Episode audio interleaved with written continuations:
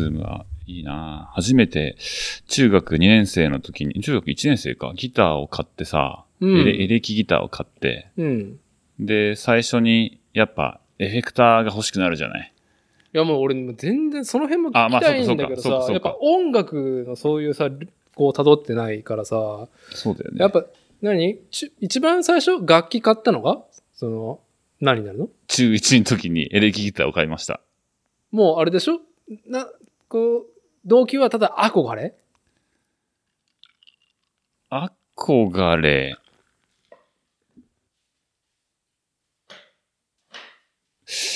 いや、そうだね。なんでだろうね。なんか親族がさ、なんか、いや、親戚であのー、違う違う、あのね、小学校、うん。小学校6年間、ああそのピアノ教室に通わされてたんですよ。ああ、それがあれですね。トラックメーカーとしての第一歩。あその、はい。えっ、と、姉が行って、僕、うん。で、姉がそのピアノ教室に行っていた。で、うん3歳年下の私も、はい。まあ、し自然と放り込まれた流れなんですよ。ああ、でも性別は問わずね。そう、でもさ、わかんないじゃん。小学校1年6歳だぜ。うん。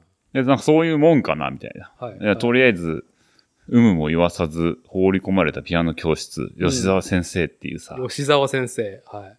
吉沢先生もう今、吉沢明穂しか今ちょっと出てくる。違うと思うけどはい。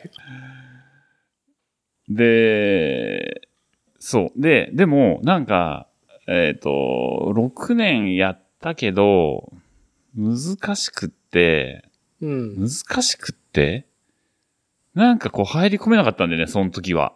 その音楽、楽器を触るっていうことにあんまりああ、はい。練習とかしてもそんなに楽しいと思えなかったしう、ん。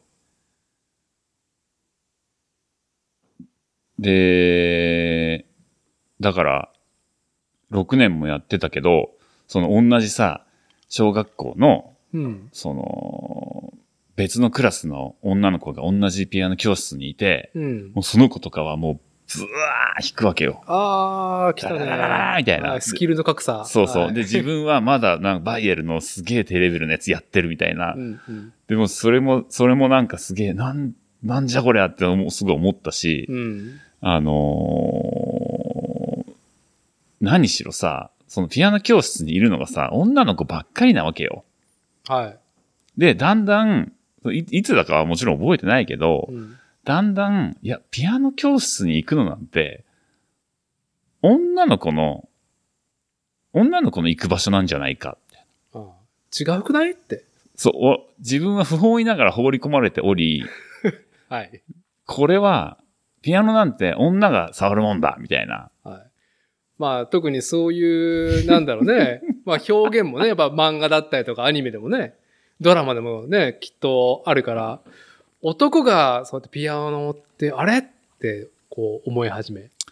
そう。で、嫌だな、嫌だなって言って、うんで、小学校を卒業して、中学に上がるときにはもうやめるって言って。うん。うん。だって、恥ずかしくってさ、その、確かね、月曜日の夕方からだったんだよね、俺。その、で、ほら、放課後ってさ、子供たちで遊ぶわけじゃん、わぎゃーっつって。はい。わぎゃーってバカですよね。そうもう本当はい。で、なんか、ボール蹴ったりさ、うなんか近所のさ、奴らとさ、小学校帰りで家にさ、ランドセル放り込んだらさ、はい。わーっつってまたやるみたいなのに、あ、ちょっと俺、帰らないとだ、とか言って言って、え、なんで？みたいな。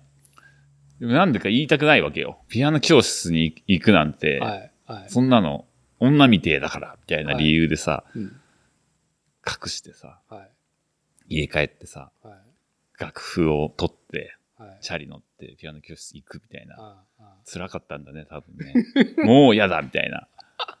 で、あら、そうなの？みたいな感じで、はいやめて、中学に上がります。あはい。でそうすると、その、別の小学校だった連中と一緒になったりとかして、新しい友達ができたりするじゃん。うん。はい。でそしたらさ、そんで、しその、俺人ん家遊びに行くのすげえ好きだったから、新しい友達できたら、はいそいつん家遊びに行くみたいな。うん。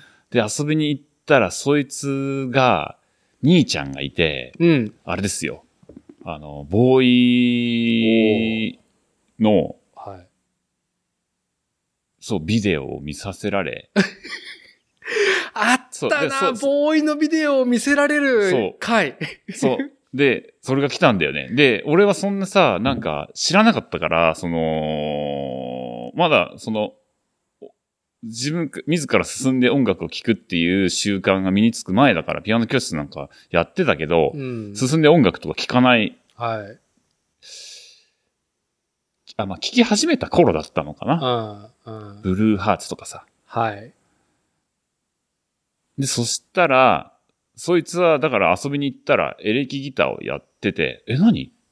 エレキギターとか弾けんの？みたいな。うん。うん。弾けるよ、みたいな感じで、ジャガーンとか弾いて、おい、すげえみたいな。ガーンってなった。ガーンってなった。はい。あの、青春でんでけでけでけっていう映あの映画映画知ってる？知らない。知らないか。知らない。すいません。あのーうんあの、ベンチャーズってあるじゃんね、サーフロックの。あはい。あれのさ、テケテケテケテケテケテケテケテケはいっていう音にうん。衝撃を覚えた少年がロックバンドを始めるっていう物語で有名なのがあんだ。うん。バンド物語系の、はあの、有名なのがあんだけど、はい。もうそういう感じで、やっぱうんエレキギターの生の音を初めて聞いたときに、うんもう、超びっくりして。あまあ、あの、月並みですが、稲妻が走ったんあ、ですね。そうそうそう。で、はいあ、これ、聞いたことあると。うん。いわゆるロックサウンドで、わーってなってるやつだはい。ってう。いうのがまさにそれだっていうのに衝撃を覚えて、うん。なんでか知んないけど、あれだけピアノ教室が嫌だったのに、俺はエレキギターを買ってやるみたいな感じで、母親、はい母親にエレキギターが欲しい、うわーみたいになって、中1で。中1で。はい。で、でもさ、エレキギターってさ、まあご存知の通り、まあ、それだけではさ、しょぼい音なわけですよ。はい。でゴージャスな音が欲しい。はい。エレキしてくれないわけですね。そう、エレキでなんかこう、何？こう、ディストーションみたいな、その歪みを音に与えるうんだけじゃなく、はいこうなんかいろんなさ、こう、エフェクトをこう、重ねがけしたうんサウンドでうんはい。織りなされてるわけじゃないですか、世のロ、世のはい。ロックミュージックは。まあ、そのね、エレキギターのサビのところですよね。そうそうそうそう。だからこういうのがな、出したいよなっていう、その自分のテクじゃなくて、うんあの、ハード的に、あの、いい音を出すことに、はい。こう、はい夢中になり始めて。うん。で、あれだよね。最初に、お手頃で、うん。いろいろフルセットでもう、その、エフェクトサウンドが、こう盛り込まれている、いわゆるマルチエフェクターと呼ばれている、はい。いろんなエフェクトが一つのボディに、うん。こう、まとめられてるマルチエフェクターを、うんまあ、最初のエフェクターとしては、これじゃないか。はい。ね、月刊ギグスっていう雑誌にはそう書いてあった、その当時、うん新発売の。はい。それが、Zoom だったんですよ。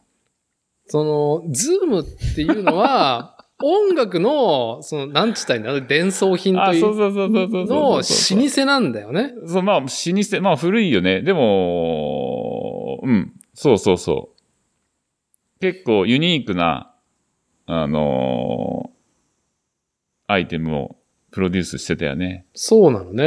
うんうんそう。うんまあ今、リアル対面収録で、今、 Zoom H6 っていうね。まあ僕はあの、レプリカント FM のポッドキャストを始めてみませんか？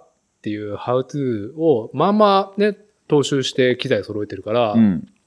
で、勧められてたからそのまま買って、買ってから、あのーまあ、買うときにさ、こう僕はずっとやっぱ音楽っていうものは程遠いもので、機材はやっぱ好きなんだけどね。いろんな機械、道具っていうのはで、音楽には疎いけど、で、そういう音響機器とか買うんだったらっていう意味では、やっぱサウンドハウスっていうね、成田のね。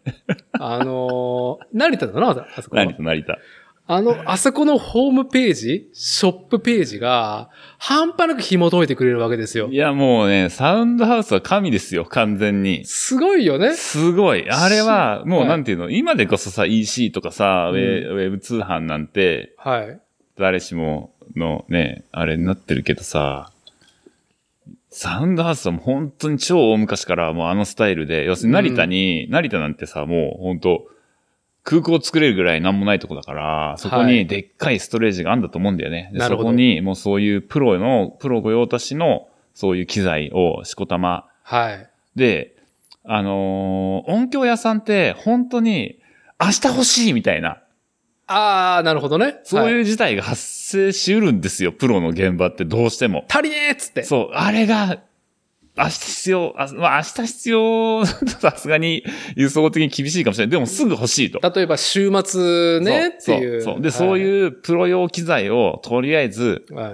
あの、ひたすらストックしておいて、うん即日発送みたいなことをはい大昔からやってて、今でも強いよね。強いし、やっぱりさ、今、ケンモチ君が話してくれたように、そのエントリーするユーザーももちろんいると。で、はい機材を揃えないといけないけど、はい。プロユースのものもしっかり揃えて、そうそうそう。も、もともと多分、業者向けのカラーが強いとこなんじゃないかな、そこは。裾野を広げてるっていうところね。そうだね。そうだね。で、そのうん広げ方がさ、素晴らしいよね。うんちゃんと。音楽の、音楽と関わる、その、世界、機材っていうものを、うんまあちゃんとテキストうんで紹介してくれるうんし、あの、なんだろ そうだよね。なんかさ、う。いいや、サウンドハウスがっていう名前が出てくるとは思ってなかったけど、うん。サウンドハウスなんて普通の人知らんよな、多分な。知らん知らん。だから、僕がやっぱイベントであれこれで、やっぱあまあそ音、っか。音とかってやっぱ必須だからさ、うん。いろんな意味でこうやっうん。てマイクパフォーマンスとか、あと、あの PA だったりとかっていううん。なんか、で僕は知識がないと。うん。でも機材を揃えんとかんなっていう風にうん。掘ってったらいち早くやっぱヒットするのがさ、絶対出てくるもんね、検うん索サウンドハウスさんで、なんだここと思ってみたら、まあさ、一個一個の機材とかさ、その、な、なんだろう、概論も含めて、ちゃんと入り口を導入もしっかりさ、わかりやすいよね。わかりやすい。サウンドハウスのね、俺ね、すごい好きなところはね、サイトが軽いっていう。軽いよね。軽い軽い。で、だから、その、いろいろさ、商品の価格とか性能とかをさ、カチカチ見るのも楽しいんだよね。わかる。わかる。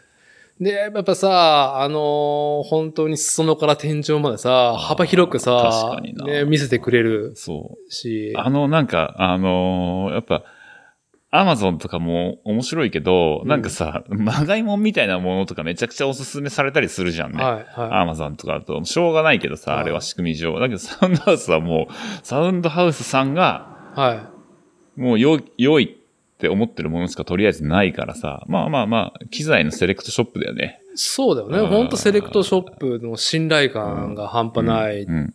し、オリジナルでね、あのー廉価品の安いものもいっぱい揃えてるし、あれはね、本いや、当に。すごい。本当にね、まっとうな商売ってこれだな、みたいな。うん、そうそうそう。だんからお世話になっていて、で、 Zoom H6 でポッドキャスト始めようかなと思って、買うっつったらやっぱサウンドハウスで買おうと思ったら。安いしね。うん。そう、なんかさ、最低価格ではないけど、うん。うん明らかに安い方だもんね。そううん。うん。で、まあ買って、なんならミラーボールもあそこで買ったからね、俺。うちのミラーボールもそうですよ。ミラーボール。大体機材は全部サウンドハウスで買っちゃうもん。買っちゃうよね。だって必要だもん。だってもっと安いとこあんのかもしんないけど、うんいや、サウンドハウスにお金払いたいって思うもん。払いたいし、そう、なんかさ、ギブアンドテイクがすごい成立してるの信頼いと、いい店ですよあ、そこね。うんそう、だかでしなんか、あのさ、ほら、なんか、ストーリーで語らずに、あうんの、やっぱビジネスでちゃんとファンを作ってるってら、そう、すごいよねロジカル、ロジカル。はい。あの、物語性じゃないもんね、あそこ。なんか、その在庫情報がちゃんと見えるとかさ、ねレビューも、レビューもさ、サウンドハウスのレビューすごくない？すごい。すごいよな、あのレビュー。本物、本当の人たちが書いてるからさ。はい、はい。めちゃくちゃ面白いよね。しかもさ、アマゾンとか違ってさ、なんか嵐みたいな雰囲気なくないてない、ないやっぱあの、批評家としてのいね、やーもう、やっぱね。襟を正したコメントが入ってるそうです。あのね、やっぱ、自分の耳に自信がないと、あそこにコメント書けんもん。だって。う ん なるほど、ね。いや、そういう連中がさ、はいあはいいや、これはね、みたいな、はいコスト的にもなんとかだし、みたいな。はい。そうそう。だから、 Zoom は、 Zoom H6 ポッドキャストを始めるためのレコーダーで買った時に、やっぱ Zoom っていう歴史もやっぱさ、軽く紐解いてくれるからさ、うんうんサウンドハウスのページで。そうだねああ、なるほどね。でも僕は体験してこなかったことだから、うんまあ今、ケンモチ君の話聞いて、なるほど、 Zoom の歴史ね、っていうところで。ま ズームの話。あ、いいですね。もうこの、全然完全にね、枕で16分ぐらい経とうとしてるところで、はい。まあちょっとポッドキャスト番組として、はい。まあ、導入させてくださはい。い。はい。本日の日付が2022年7月の16日土曜日。時刻の方が11時半を回ったところです。こちらは作るをテーマに世間話をするポッドキャスト番組作例。今回は主催である私、伊達剛と番組エピソード公開100回目を目前としているということで、スペシャルゲスト。はい。もうね、16分ぐらい喋ってますけど、迎えております。シムワークス、ブランドディレクター、剣持良太さんにお越しいただいて、作るをテーマにですね、世間話したいと思います。よろしくお願いします。よろしくお願いします。剣持ちです。どうも。合ってんの？これブラ、ブランドディレクターって立ち位置で。いや、どうなんでしょうか。ななんでもやる。デザイナーつって言ってるけどね。なんかディレクターはだから、うん。まあ、まあみんなで考えてますよ。もうんう。そう。で、まあね、あの、名古屋の自転車店、サークルズの、なんだろうね、オリジナルブランド部門と輸入代理部門と言ったらいいのか？あそう。まあ、輸入代理は切り離しちゃったけどね、今。できてたよね。なんか、やってたけど、うん。えっ、と、なんかその、オリジナル、シムワークスってさ、オリジナル商品にブランド名として入ってるじゃん。うん。で、だから、その、輸入代理の仕事とごっちゃにししてると、あの、例えばさ、海外のさ、シムワークスの、まあ、ファンの子とかはい。が、シムワークスのことを、なんかこう、インスタとかでさ、見るときに、その輸入代理業をやってると、うんよそのブランドも紹介せな感じじゃんね。なるほど。で、そうする。ると、え、なんでシムワークスがシムワークスじゃないブランドのことを発信してんだろうみたいな感じで、なんか混乱が生まれたりとかした、するようになってきちゃって、言われて納得。はい。あの、まあ要はちょっとずつシムワークスの名前が通ってきて、うん、うん。ってなると、その、いや、シムワークスってオリジナル商品のブランド名でもあるんだけど、一応問屋も輸入代理店として問屋もやってんだよね、とかになると、うん。なんか、わけわかんない。はい。そ、はた、はために。はためにね。うん。で、だから、いや、まあ、せっかくここまで、あのーまあ、ファンもついていってくれたから、はい。まあ、オリジナルブランドの業務として、はい。独立、独立というか切り離そうと、輸入の仕事と。うん。で、輸入の仕事、問屋の仕事は CWD っていうサークルズワールドディストリビューションっていう新しい部署を作って、うん。シムワークスと切り離したから、今は、シムワークスとしては輸入はやってない。そうだね。別れたんだよね。そうそうそうそうそう。結構最近の話だよね。はまあ最近かな。うん。そうだね。まあ、それだけね。右肩、上がり。土日も休みになったと。週休二日にもなりいやーもうね、俺たちのサークルズ、大きくなったなーって。ね喜ばしいいそう、でもなんかでもあれだよね、本当にコロナすごいね。こんなに長引くと思わんかったね、でもね。やばいよ。マジ。で物なんもないよ。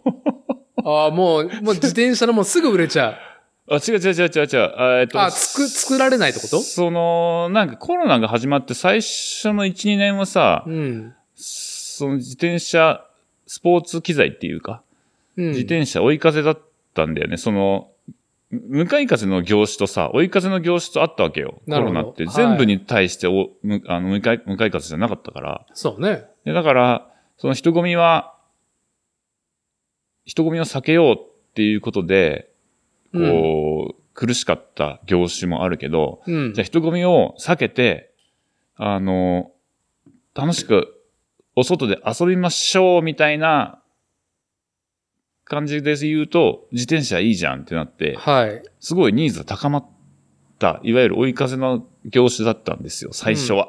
最初は。でもそれはね、在庫があるうちはって感じだった。はい。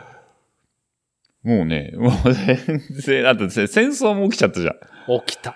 マジっていう？マジって言って戦争も起きちゃって、うんだから、やっぱ、あー金属系とか、まあ、工業、だいぶ痛手だよね。痛手だよ。はうん、アルミ材料の原料価格とかもガンガン上がっちゃったい。し、うん。うん。まあそうやって原料価格は上がり、さらに、まあ、従業員の働き方的になんかいろいろちょっとな調整が入れなきゃいけなくてとかになって、うん。まあいろんな煽りで、マジで物がねっす。はい。ない。物はねえのに、値上がりの、はいあの、工場から値上げのお知らせが、あの、もう毎月のように来る。みたいな。はい。毎月来る。ご案内が。はい。そう、まあそういう、あの、苦境ではありますけども。まあね、変容しないといけない時期がね。うん。まあいろんな業界もそうですけど、来てるという。とは、とはいえね。まあ、なんだろう。僕が2013年から16年の年明けまで、まあ、すなんだ、賞味3年弱ぐらいパラサイトね、うん。うん、してる。してくれたよねうん。楽しかったよね。楽しかった。ね。はい。まあ、パラサイトしている。大名古屋をやってた頃だよね。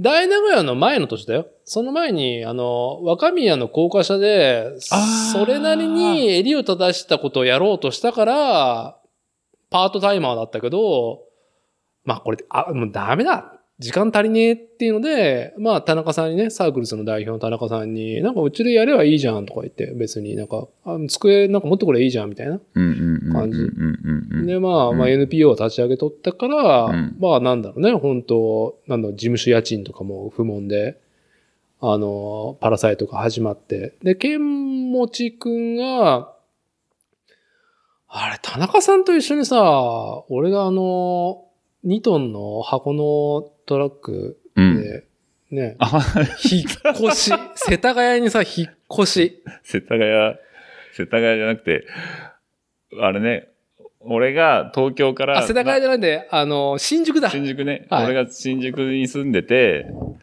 で、えーそうね、その名古屋に引っ越すときに、うん。あのー田中代表と伊はい達君が、その、なんていうの、ピックアップっていうか、引っ越ししに来てくれたんだよね。まあ、引っ越し業者頼むんだったらってそ言って。う、そう。あーあれ何年？でした。2010、何年だろう。だいぶ前だよ。だいぶ前だよね。8年とか9年とか前で。まだ10年経ってないと思うけど。おーそうなんだ。うん。だから、ん？いや、多分ね、2000、俺だって無職になって好き勝手やり始めたのが2009年からだから、で10 14とかじゃないか？14、うん。あ、それぐらいうん。かな。うんうんまあ、スポットでね、なんか、サークルズ、だシムワークスが立ち上がったか立ち上がらないかぐらいの。そう、まあ名前はあったけどね、まだ、その、シムアークスっていう名前の商品が1個か2個うん。あるぐらいで、はい。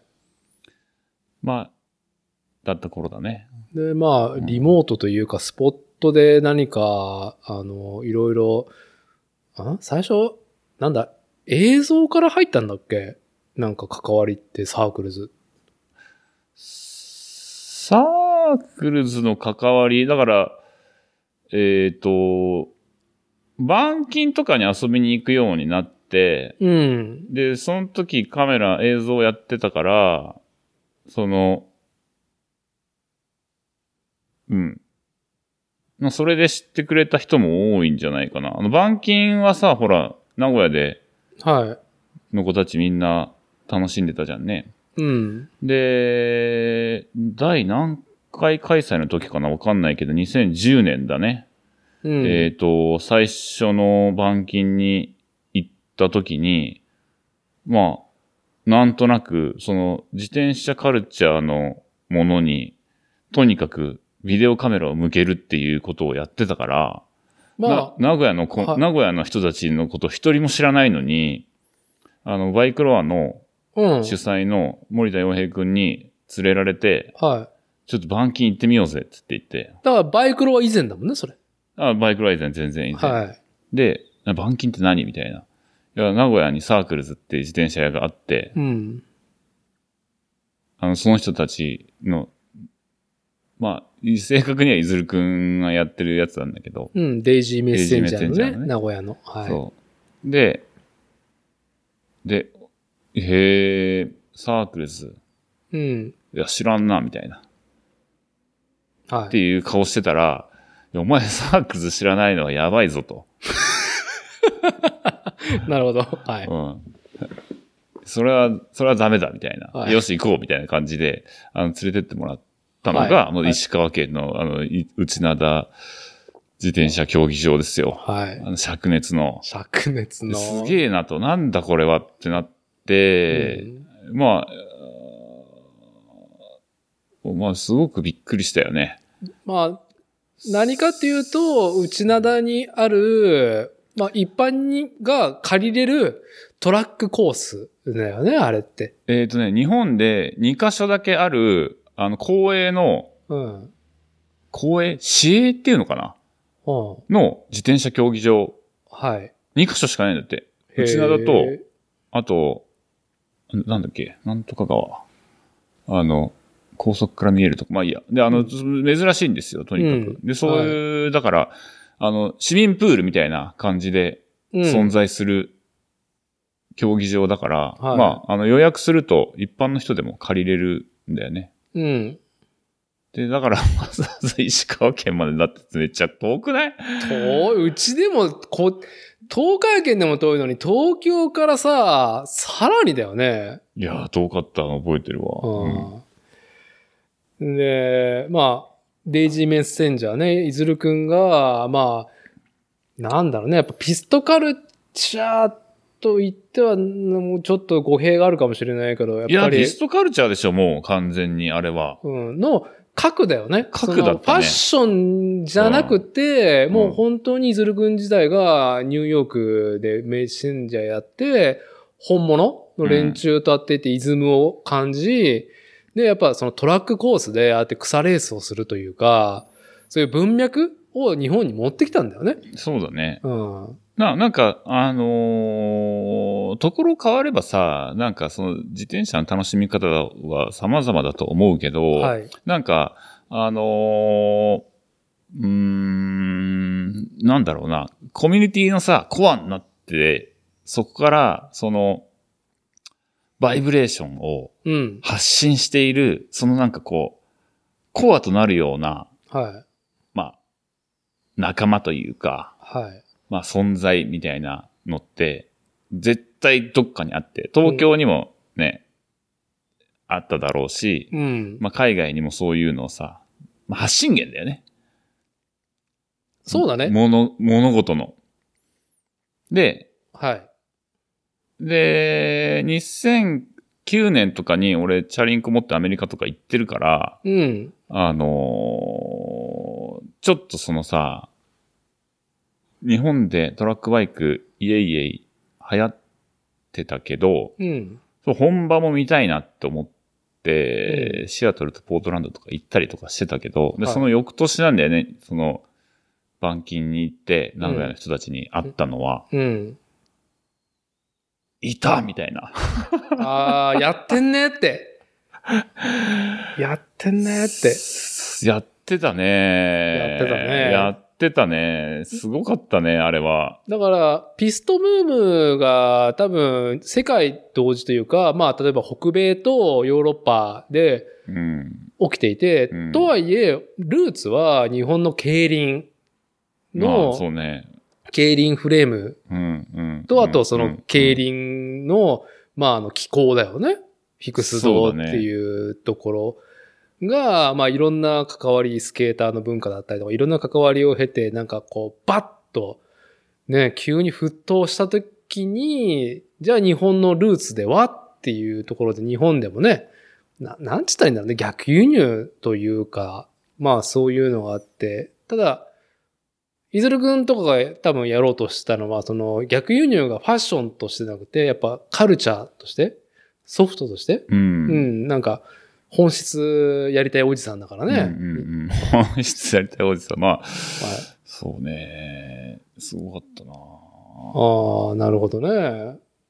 まあ、それ、そのあたりからだよ。で、うんそれで、だからそ、その2010年の板金のビデオを撮って、うん。YouTube に上げたりとかして、はい。で、いや、すごかったなーって思って、で、その時だからそうやって、あのーなんか、自転車ごとにカメラを向けたりとかしてたのを YouTube に上げてて、うん。で、でもさ、名古屋の人たちなんて、友達いなかったから、うん。多分俺のことなんて誰も知らなかっただろうし、うん。うん。って言って、あのーたら、で、YouTube に上げてたら、当然名古屋の人たち見るじゃん。はい。誰だこれみたいな風にうん。うん。なってたらしいよ。最初。あ そうそうそう。あ。それがだから、名古屋サイドの人たちが俺を認識した最初じゃないの？そうだね。うん。そうだね。で、そっからは、だから、ちょこちょこ、名古屋にサークルズに遊びに行くようになったから、うんそっからどんどん仲良くうん。なってったけどね。でもそういった流れで、あの、田中代表には、まあちょっとなんか、うちの仕事手伝えよってうん。言ってくれて、はい。まあね。あの、酒の場で雑にね。そうだったかな。うん。まあでもそんな感じだったね。で最初、だから、何や、最初な、最初何頼まれたっけな？なんかハンドルの図面書いてくれとか、そんなだったかもしれない。ほー。ロゴを作ってくれとか。ああ、はあ、はあ、はあ、はあ。なるほど。なるほど。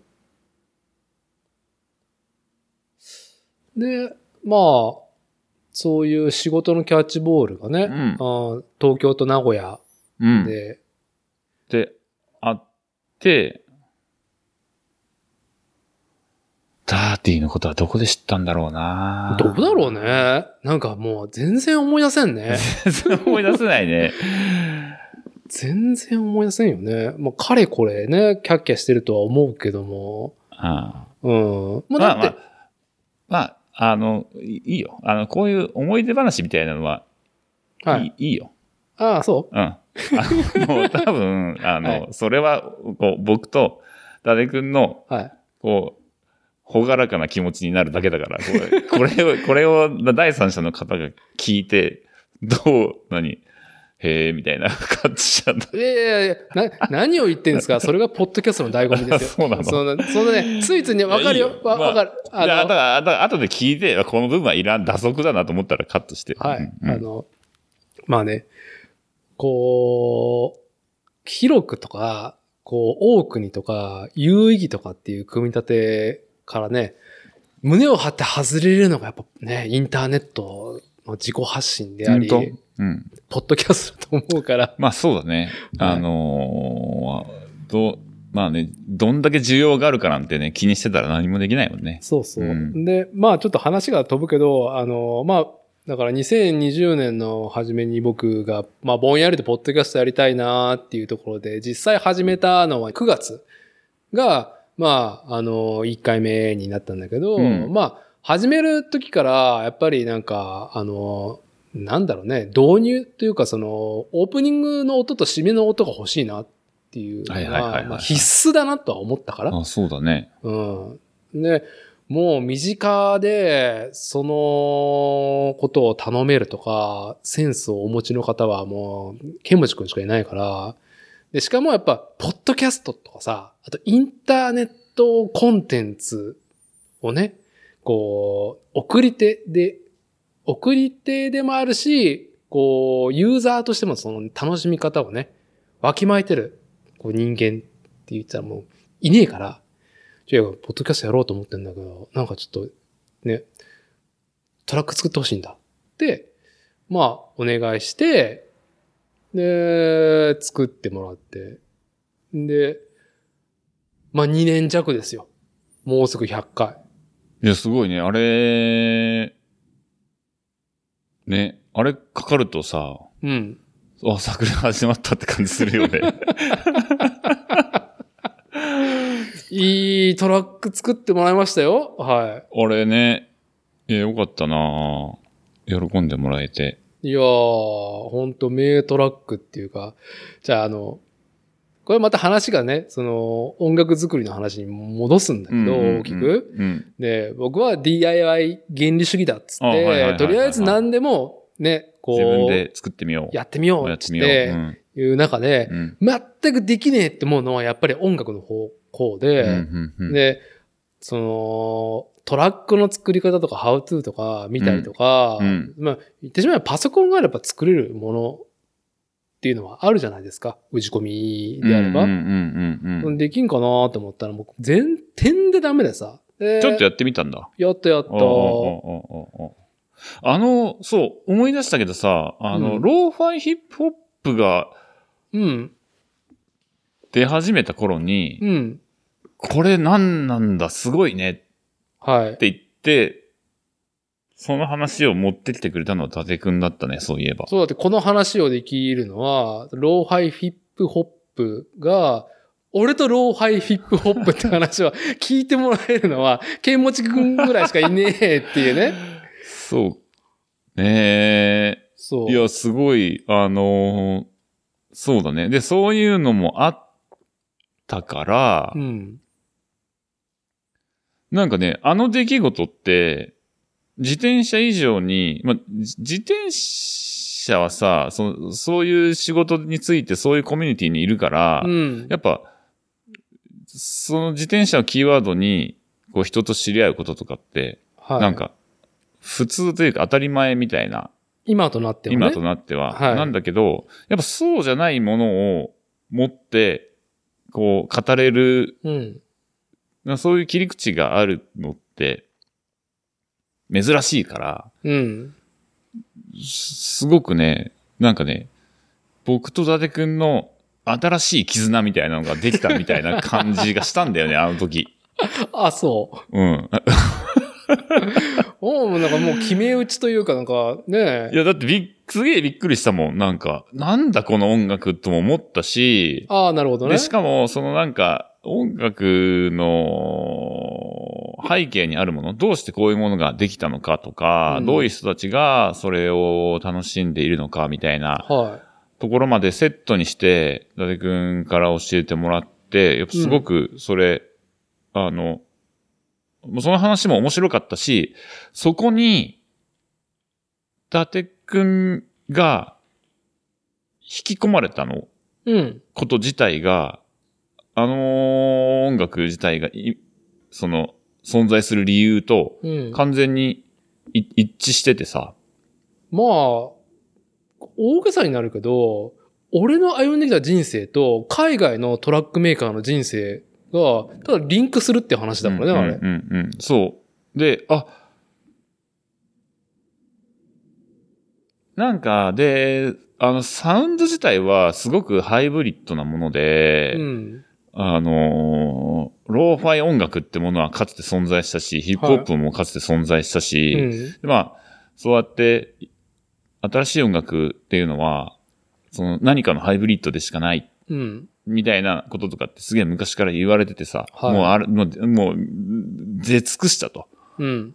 だけど、なんか、ローファイヒップホップは知ってたけど、まあまあ、ハイブリッドの一つだなぐらいにしか思ってなかったけど、そうねはい。はいあそうじゃなかったんだ。作ってる人たちも聞いてる人たちも俺の知らない人たちだったっていうところで、んすごい新しいもんだって思ったんですよ。なるほどね。まあ、ちょっと何の話かっていうと、その、ローファイヒップホップっていうものが世にね、インターネットを中心に放たれ始めて、で、その作り手が、なんでそれ作った？初期衝動なんだろうって言ったら、いや、子供の時に見てた日本のアニメで流れてた音楽がかっこよくてっていうところうん。で、僕はやっぱ聞いた時に、まあ、ヌジャベスじゃんって思ったし、じゃあ、そこのヌジャベスじゃんの大元何かって言ったら、サムライチャンプルーっていうアニメだし、で、僕は、こう、再三言ってるように、音楽には、その、なんつったらいいんだろうね。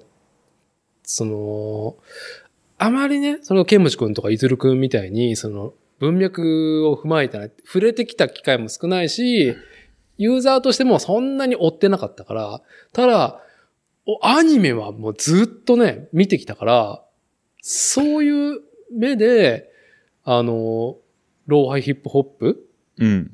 当時、ティーンだった、その海外のトラックメーカーの連中も、アニメがすごく深夜にやってるアニメがかっこよかった。日本のアニメがあって。でそこでやってる音楽がすごいかっこよかったっていうのを、まあ、今ちょっと再構築してるっていうね。なんかそこがさ、すごくクロスオーバーしたのは、うん。あの、本当にドラマチックだと思うんだよね。カルチャーとカルチャーが、その、接点を持つみたいな。そう、なくないっていうね。なかなかないよね。だから、なんか似てるとは思うんだけど、シティポップっていうのは、あの、今流行り始め、今もう、今はもう随分前から流行り始めた理由も、うんやっぱ80年代、90年代前半の日本が景気いいところ、時のうんリッチなうん。雰囲気。音？うん。世界観っていうものが日本人も懐かしさ、郷愁を抱くんだけど、誰かの論なんだけど、郷愁っていうのは国を超えるんだって。ああ、外国の人が懐かしい。まあ、そうか。えっ、と、いわゆる、アメリカのカントリーミュージックを聞くと、はい。田舎が、日本人も田舎が恋しくなるみたいな。もうなんかでっかいトウモロコシ畑を、なんかね、沈みゆく夕日をなんかこう眺めてる、あ、俺のふるさとな、みたいな感じになるっていう。なんか郷愁って、なんか、あ人間、ね人種超えるらしいんだよね。が、なんか、このシティポップが、その、ほ北米とか、まあ、そうか。ああ、そういうのあるかもしれないな。海外で受けるっていううん。の、と、この構造は多分一緒なんだよ、きっと。うん。昔のアニメにの良かった、衝撃を受けた、稲妻が走ったっていう体験が、海外の人もね、同時に受けていて、教習込みで多分シティ、あの、ローハイヒップホップが時を経て、放たれてるんじゃないかなとは思うけどね。それすごいね。なんか、その、要はさ、さっきはさ、トウモロコシ畑って言ったけど、それ日本に置き換えたら水田かもしれないし、うんお茶畑かもしれないじゃんね。うん。で、そういうものに昔懐かしさみたいなものを、えっ、と、ふと思った時にね、はいでその人が仮にギターを弾ける腕前があったとして、うんで、その自分の生まれ故郷のそういった、ね、夕闇にちょっとこう、なんかこう、吸い込まれていく、あの景色を、あえてサウンドにするなら、こうなんじゃなかろうかって言って、うん。えー、紡いだものが、まあ、カントリーミュージックだとして、はい。ローファイのヒップホップの人たちは何を紡いだんですか、なんか、あのーでそこに、はい。コモンセンスっていうか、その国境を越えて、うん同じものを見るから人が引きつけられるでしょ？はい、はい。いや、だからアニメの、その、核にあるもの、お、このアニメすげえなっていう根幹にあるものだと思うよ。それがさ、もしかしたらさ、あの勉強してる女の子なのかもしんないよね。はい、はい、はい。そのジジブリ的なね。ジブリ的そな。の、ローハイヒップホップの、まあ、アイコニックになった、その、なんだろう、日本のアニメによく出てくる、この冬の寒い日に、あの、夜な夜なね、厚着して勉強をしている。いや、結構、いや、俺ね、あれすごいさ、ブルース聞かしてんなって思うんだよ。あの、勉強をさ、あの、誰しもそうだけど、なんか、誰し、みんなさ、進んでしないじゃん。はい。いいるよ、勉強好きな子とかって。うんだけど、ほとんどがさ、まあ、宿題とか、やれって言われてやってるはい。わけじゃん。はい。で、やれって言われてやらないやつもいるけど、あれやれって言われてやってる子が描かれてるじゃんね。で、うんほとんどの人はやれって言われてやるんですよ、宿題は。うん。で、だけど、ちょっとアンニュイな時間じゃん。はで、そういうアンニュイな時間っていうのを誰しもが持っていてい。、うんで。そこと、スチューニングできる何かうん。ないかな。はそういうのがあの音になってんのかなとかって思うと、い。うん。すごいしっくりくるんですよ。あれ同じ、あの、あの、あの、あの少女がさ、うん。ちょっと気だるい感じで、パッとめくって、サラサラサラサラって書いて、パはいッとめくって、後ろでは猫が尻尾を揺らしててみたいな。うん。うん。決して、不毛な時間ではない。うん。けど、楽しくて楽しくてしょうがない、わーっうん、ていう時間でもない。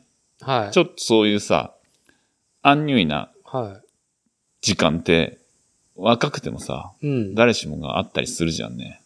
あそこにチューニングしてきたかっていうのは、おすごいなと思って。で、それ国境を越えて、だってさ、あのさ、うん。コメント欄異常じゃない？あのライブの。こいつら何みんな勉強してんの？やべえみたいな。そう。だから、勉強するときのお供になってんね。一人。そうだね。やっぱ、自分自身が自分と向き合わないといけない時間であるけど、やっぱりそのそういうね、絶対事故で完結しないといけない時間でもあるけど、そういう人が私以外にもいるんだっていうのを感じ取れるのが、うんあの、うまあ、YouTube で垂れ流されてるアニメーションうん。付きのローハイヒップホップの文化であり、で、そう、この時間を共有してるんだっていう意識がうん絶対に、あのー影響してると思うんですよ。はいで。だから、そのローファイヒップホップの、例えばコンピレーション CD みたいなのとかっていうのを聞くのとは、わけが違うね。全然違う。いらんでしょ、そんなの。そう、そう、ん違うんいです。そういうことじゃねえと。はい、うんはい。で、あの、もう読めない国の言語でコメント欄がひたすら湧き続けているのを、あ、みんな、同じこの時間をうん。過ごしてんのか。はい。まあ、じゃあ、しょうがないな。私もやるか。そう。なんか、あんまり僕もさ、海外の映画とかそうも見てないけども、やっぱり、うんんあんまりなかったんだろうね。日本のアニメーション以外に、その勉強に向き合うシーンっていうのをうん物語まあそうかもにしんない。入れ込むうんうんうんっていうこと、うんうんそういう時間がある。だからうん日本のアニメだと、その学園ものが多くあるっていうことも背景にそうだね。うんあるし、うんで、鉄板じゃん。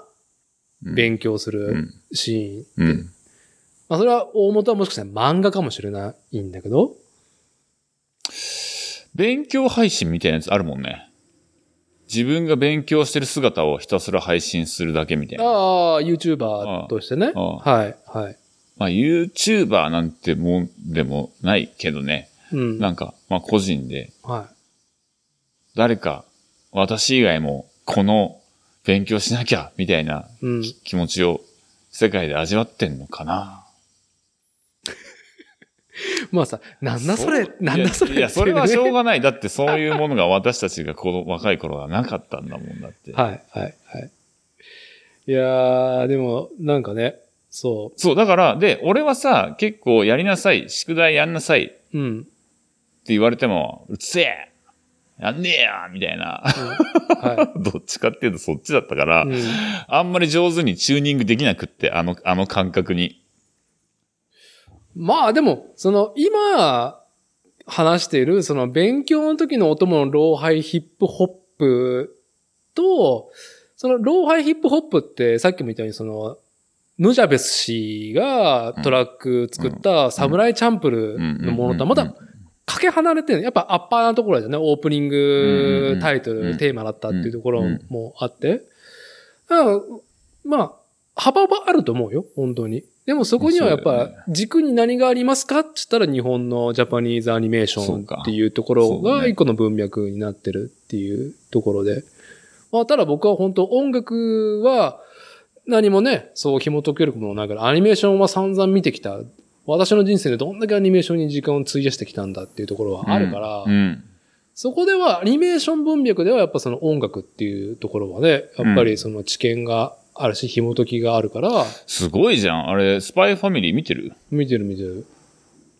なんでこううんだって、オープニングヒゲダンで、うん。エンディング、星野源でしょ？そう。あのこんなーは豪華なもんなんですい。ね。うん、もう、昔のアニメだったら、オープニングだったら、絶対さ、そのタイトル言うじゃん。うんスパイファミリーぐらいさ、ね言うじゃん,、うんないよ、もう今ない。そうだね。確かにね。うん、なうん。下手したら、そうだね。オープニング、アンビエントだけで終わるやつとかあるからね。尖ってるよ。いや、尖ってるよね。はい。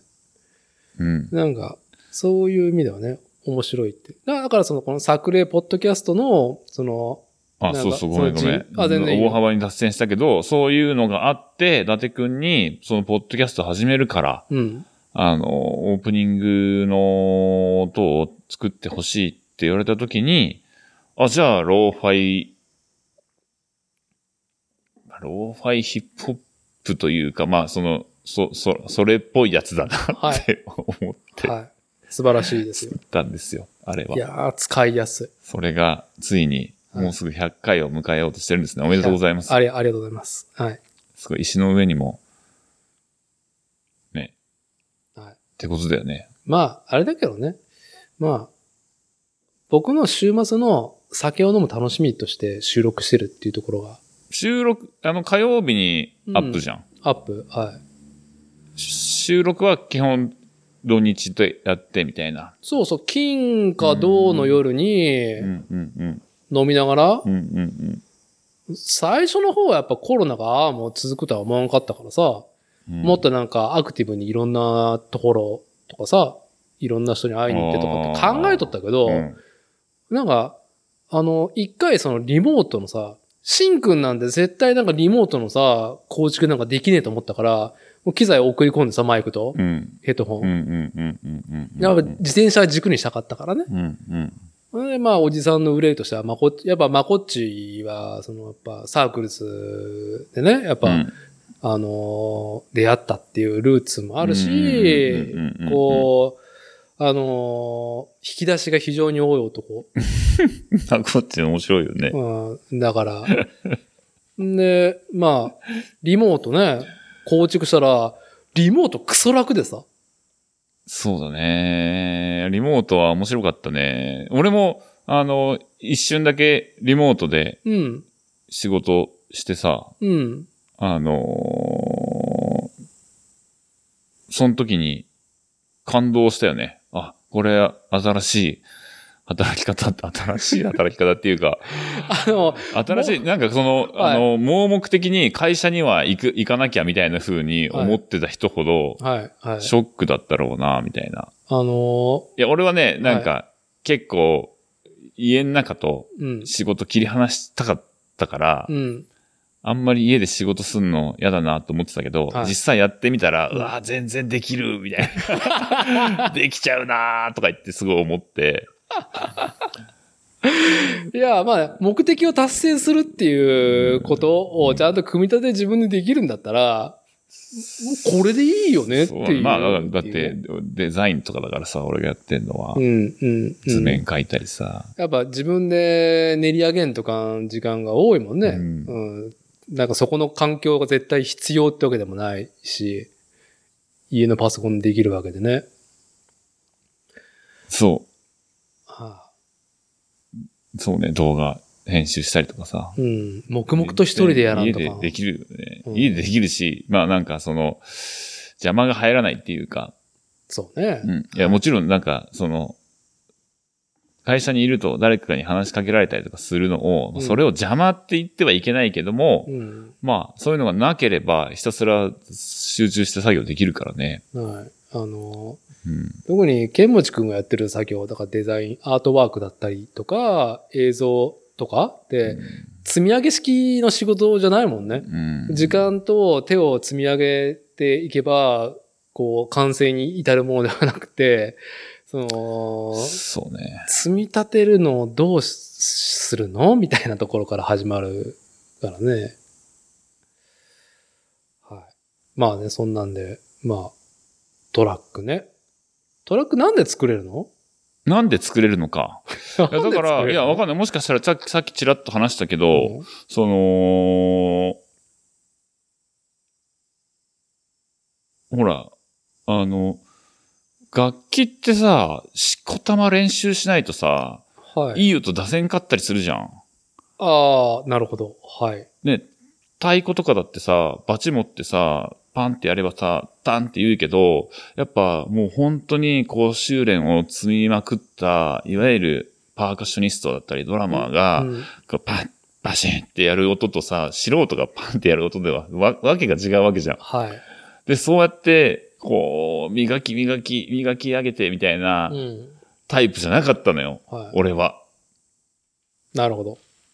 別の意味でそうなのかもしれないけど、どっちかって2と、そうやってコンピューターが、その自動演奏みたいな、うん、その自動演奏のプログラムを作るっていうことじゃんね。はい。そっち派でした。それで最初、一番最初さ、そのまあ、中1でさ、ギターをね、はいはい、あの、電源つなげて、ギャーンってなったっていうのを経て、うん、最初その、な、いつ何きっかけで何使ってトラック作り始めたの？それ聞くか、それを。いやいや、ここれは、あの、カメラを撮ってる人、最近ね、僕ようやくミラーレスの一眼レフ買ったんだけど、でも、な、コンデンしてよかった人間だし、音楽が気になってたけど、やっぱうん。手を出してこなかったわけよ。うん。きっかけもなかったし、うんうん面白そうだなっていうのは、ね、それはわかるけど、そのきっかけがさ、全く僕はなかったから、うん。もう気になるんだよね。きっかけは、うん。えっ、と、だから、まあ、す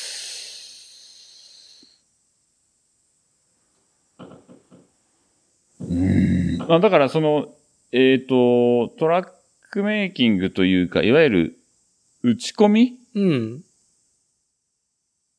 その、自分で演奏ギターを、ジャカジャン弾く。はい。ドラムを叩く。そういう、その、自分の肉体のフィジカルな動きを音にしていく、いわゆる楽器演奏に対して、うん。その、そういう電子機材、コンピューターも含むね、うんそういう電子機材の自動演奏による音楽を、まあ、作り込んでいくことを打ち込みと仮に言うとして、はい。その打ち込みのきっかけになったのは、私のうん。父親が、ほえっ、と、その昔、PC98 う。PC98。はい。で、ヤマハが当時、その名も、ミュージローっていう、つね、なそれ、一太郎ブームあ、そうそうそうそう、のまあその頃だよね。うん、に、その音楽、はい音楽をコンピューターで、はいはい。えー、打ち込むことのできるソフト、はい。およびハードをヤマハが作ってて、でそれが PC98 で動いたんですよ。なるほどで、。父親がそれを面白がって買ってきて、だから父親譲りなのかもしれんな。もしかしたら。親父さんも、その、もちろん、それで音を作った。いや、作ってない。父親は、はだからうちの親父は学者タイプだからあ。、うん。いわゆるそういう古典音楽が、いかに、えー、よくできてるかみたいなのを、うん。お研究する上で、例えば、そういう楽譜を買ってきて、は打ち込んでみると。あ。はあその楽譜の通り。で、その、そういう、で、それを再生してみると、コンピューターがそれを奏でる。うん。そういうプロセスの中で、あ、この和音はこうだから綺麗なんだ。このメロディーはこうだから美しいんだとかっていうのとかを、多分うちの親父はそういうのを研究するのが好きだったんだよね。ああ、分解するために、あその、ヤマハのソフトを買ったわけね。楽譜を分解するために。そう。で、で、そういうことに、うちの父親は、なんか、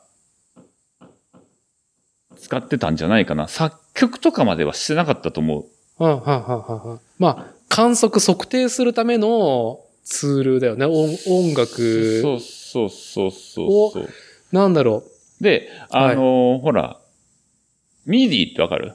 う。もうこんの。MIDI って書いて、 MIDI っていう規格があって、それは、あのー主に、うん。 MIDI って何の略だ？ミ MIDI の M はミュージックなんじゃないかな、はいあの、音楽の、その、シンセサイザーと、他のそういう電子機材を、その、自動演奏の、演奏情報をはい。転送して。自動で演奏させるための、うん。その信号の規格。として、えー、MIDI っていうのがあるんですよ。で、その電子機材を自動演奏のために、電子機材同士を接続するためのうん。うん MIDI 信号っていうのを送受信する規格があって、はい、はい。で、えっ、と、その MIDI 信号を、えっ、と、だから、音を発生する、ピアノの音を、電子ピアノとか、うん、うん。あるいはシンセサイザーとか、ドラムの音が出るドラムの音源だったり、うんその音を出す装置と、それにどういう演奏をさせるかっていう演奏プログラムを、えー、出力する装置って別だったのね。で、そいつらをつなぐのが MIDI 信号だったんですよ。はあ、はあ、はあ、はで、そのいわゆる、そういう電子音楽の昔のね、うん今、今でこそそういう音楽ってコンピューターで作ってるけど、うん昔はさ、コンピューターがそんなにパーソナルなものじゃないし、うん高価だったから、昔はその音楽を作る専用の機械で、そういう音楽をコントロールしてた。で、その、はいそその制御信号の出し入れに使ってるのが MIDI 信号なんだけど、うん。その MIDI 信号をパソコンから出力できるっていうのが結構当時画期的でさ、やっぱり。なるほど。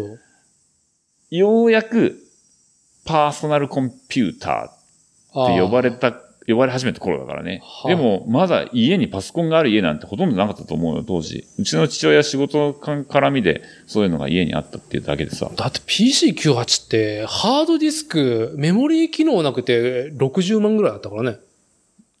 そまあ、そういう、あれだよね。時代だからね、フロッピーディスクの。まあ、父親がそれを買ってたのか、会社から借りてたのかとかは、まあ、そういうのはわかんないんだけど。うんうんでも、まあ、あれですよ。フロッピーディスクですよ。あの、悪名高き。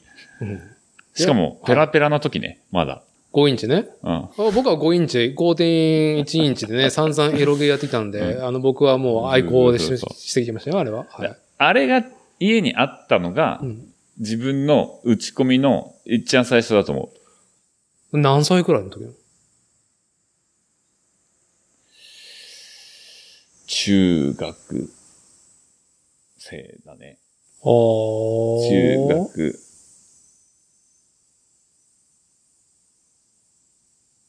高校入ってぐらいかな？高1ぐらいかもしれないな。まあでもさ、音楽作れる概念はさ、と環境があるっていうのは理解できるけどさ、じゃあ作ってみるかっていうところ？あ、でもね、そのね、あのーなんか音が出る、音を出すみたいな、うん。ピアノもそうじゃん。こう叩くと音が出るじゃん、鍵盤を。はい、はい。ビャーンみたいな。うん。太鼓もそうじゃん。パシパシパシみたいな。で、まあそういうのがそもそも楽しかったんだろうね。ああ、なるほどね。音を、音を出すのが。なるほどねで、。それは楽器をそうやっていじくったり触ったりして、はい音が出るのも楽しかったんだろうし、うん。普通にこうカセットね、昔カセットテープだったじゃん。うん、うん。カセットテープに、その戦隊メドレーみたいなのが入ってて、はい。ね、サンバルカンとかさ、はい。ゴーグル5とかさ、メドレーで入ってるテープとかなかった？あったでしょあったあった。あったでしょはい。あれをさ、装置にセットして、シャコってさ、シャコだよ、シャコ。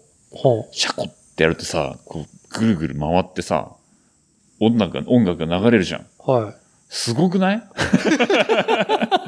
って思ったわけよ。はい、はい、はい。で、う。もう、もう、すげえ不思議なわけ。なんでこれ、こっから音出んだみたいな。はい。テープが、あの、リボン状のテープが巻き取られてて、で、それさ、鉛筆刺してさ、ビーって引き出すとさ、んギャーって出てきて、後でめちゃくちゃ怒られるみたいな。まあ、あの、音が出るっていうもの、楽器に対して、まじまじとカセットテープを見ると、なんで？っていうのは深いよね。あるじゃん。はい。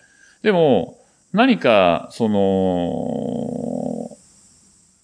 操作すると、音が出るっていう意味では一緒じゃんね。まあ、後にさ、うん。それこそスクラッチ DJ みたいなのが、その、誕生する、した、はいした瞬間って、その楽器と再生装置がクロスオーバーする瞬間だったから、はい。あれは、あれこそもう、うん大柄シフトだった。衝撃的だったと思うんだけど。なるほど。はい。らそういう、まあ、音を奏でるみたいなのが、うんすごく、に興味があった子供だったんじゃないかな。そういうのが、そういう素養が、そういう、偶然父親がそういうものを持っていたとかと、はい。組み合わさって、ああ、で、まあ、以後、その、なんだろうね。やっぱ、ニコ動か、やっぱ打ち込み系が何かその、なんちったらいいんだろうね。こう、音楽ってどちらかで僕の主観だと、なんか与えられるものアーティストがいてね。うん。なんだろう、天から降ってくるみたいな感じだったものうんうんうんが、うんニコ動とかで、みんなが、おのおの、その、自分で作るみたいなね。そう、うんあの、作って、で、そこは、なんだろう、その、あるレギュレーションを、目標値を求めるところではなくて、やっぱ音楽っていうところね。なんか、まあ、ほんとは作ってみただよね。そうだね。あの時から、まあ、やっぱね、ヤマハの初音ミクの、なんだ、あの、あれはもっと後発なんだね、打ち込みとしたら、ああいう、うん。ボカロが出るよりも、もともとその打ち込み文化があったから、ボカロが出たんでしょ？そうだね。だからそれも、あの、さっきのローファイヒップホップの話に、ちょっと似て、似てるんだと思うんだ。もともとそうやってコンコンピューターとか電子機材を使って打ち込みをする世界うん。と、初音ミクがあんなにヒットしたのってパッケージがあの絵だったから、はい。あの、なんだっけ、打ち込み太郎じゃなくて、なんだっけ、あの、PC98 のそう、ミュージローね。ミュージロっていうね、パッケージングではなくて、そう。ツインテールそうそうそうそうの可愛い女の子でで来て。で、そこがさ、そうやって、あのー打ち込みの音楽、そうだよ。なんか、俺は中学生の頃に、その MIDI っていうものを知って、うん。以来ずっと知ってるけど、普通の人は知らねえんだよ、 MIDI なんて。知らないよ。だって俺今初めて聞いたんだ。その線の話。そう。なんだけど、だから、そういう、すごく専門的な、それこそサウンドハウスなんて昔からお世話になってますよ、みたいなうん。人たちと、そ要するにそっち専門の人と、はアニメの世界。っていうものが、なんかそういうところで接点をはい。持つみたいな。うん、うん。いや、アニソンとかすごいじゃん。ゲームミュージックとかもすごいじゃん。はい。ね、はいああいう、その、音楽そのものと、音楽以外の何かが、こう、接点を持つ。うん。うん。そうなんてすごく素敵だよね。まあ、なん、なんつったらいいんだろうね。ああ。で、ほら、はい。その自分でさ、歌うのなんてできないし、うんかといって歌が上手い女の子の友達なんかいるか？いねえよ。いねえだろう。いねえよ。はい。そういう男の子たちがう、ん。ミク様に歌わせれば済む話じゃないかと。はい。それは夢がある話だよね。あで、出来上がったのがあの超ロボ声みたいな。あ。はい。なんかさ、な、うーん、だろうね。ああれ、あれがいいんだよね。れ、あれがいいんだよ。うん。うん、あれでいいんだよ。そう。うん。まあ今となったら、その、例えばさ、16ビットのさ、うんフ。ァミコンとかのうん。音楽がいいとかさ、8ビットね。あ、8ビットだ、うん8ビットだ。うん。そう、8ビットがいいっていうところで、ある、なんだろうね。そういう教習的なものはあるけど、そもそもなんか音楽としてなんか、ああいう世界観があるもんね。あそこで収まっていてほしい。あれをなんかリッチなものにする必要、リッチだったりとかフルサイズ。ああ、そうだね。そ、の、うん。8ビットもね、結構好きでよく聞くんですよ。は仕事中にかけたりしてて、みんな嫌がってないかなと思いながらい。うんうん。かけてるんだけど、はい。あのーすごい洗練されてるからさ、あれって、音数の制限の中で、はどういう創意工夫をしたか、作曲家が。い。うんもう。そういうのを、もう、本当にもう、ビンビン来るんですよ。はい。まあ、なんだ、ユーザーとしてはやっぱりその、結局音楽には疎いけど、アニメゲームが好きだから、うん。ファミコンやってましたっていう中で、その限られたハードの限界値っていうのは、やっぱアーケードで稼働してるものと比較してね、やっぱ家庭用はこんなもんかっていう中でも、まあ、コナミがその、音にこだわってる時があって、何だったっけ知らない、なんか、音楽集団がコナミにはいますよっていう触れ込みのああ、そうなんだ。タイトルシリーズが始まったんだよね。はい。なん、なんだろう。なんとか組合みたいな、音楽音楽なんとか組合みたいな感じが作ってる。うんうんもうん。臨場感が違うんだよね。えー、全然。でも、ハードは変わってきてない。うんうんうん。けどもうんそこで、こう、すごい差が生まれてるっていうことに、うん、体感、体験してるし、うんうんなんだろうね。うん。それはすごいと思ってるから。そう。で、だから、あのね、ちらっと言ったけど、父親がエンジニアだったから、う。うん。俺にもそういうエンジニア気質みたいなのがやっぱあるっぽくって、うん。で、その、プレイヤーの意図をリスナーに伝えるために、ん絶対に必要なのがエンジニアリングなんですよ。なるほど。はい。で、まあだから、あーそれこそ、録音とかさ、うん。大事なわけよ。はいや、いや、本当に上手な人の演奏だったら、い。うん。いや、ほんとしょぼい演奏でも、その凄さは伝わるようんうんっていうのはあるかもしんないけど、うん。はい。だって、こういうポッドキャストもさ、はい。音がいいからさ、聞けるけど、はい。そうじゃなかったら聞けないぜ。まあ、これはね、あの、コッシーともね、あコッシーすげえ聞けない派だからね。あ、そう。だ。あの僕は、なんだろうね。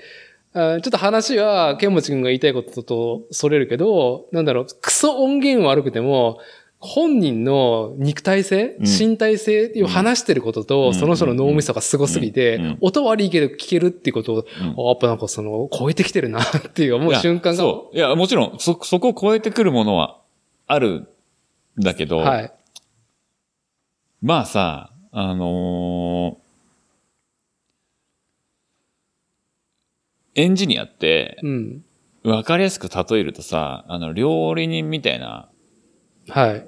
もんなんですよ。うんいや、素材うまければ、もうくっそうまいトマトだったら、はい。そのまま食ってもうまいんだから、エンジニアいらんやん、みたいな。うんうん、うん。いやそれは真理の一つではあるんだけど、はいそしたら、もうコック総不要論みたいな話になって、じゃあはい何のために彼ら存在するのって話になるじゃん。はい。はいでだからエンジニアリングって絶対に大事でさ、うんうん必要なもの。その広く多くの人が手に取ってもらう状態をどう作るかっていうそうそうそうそういかに、あの、それをエンジョイしてもらえるかっていう意味では、例えばさ、ステレオの発明とかすごくない？